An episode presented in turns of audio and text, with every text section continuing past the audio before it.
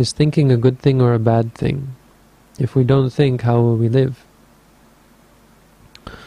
Well, is living a good thing or a bad thing?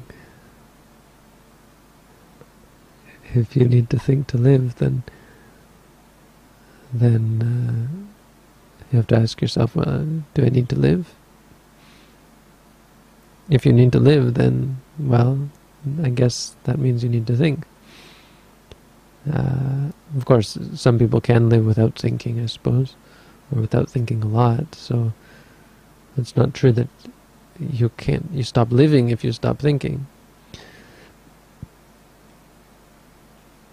But whether thinking is a good thing or a bad thing really depends on your perspective and on your belief, because it's actually not uh, a good thing or a bad thing intrinsically.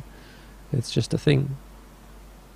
And the Buddha's teaching is to realize that, to let go of your attachments to thoughts as good or bad, and desire for new thoughts, or even your desire for not having thoughts.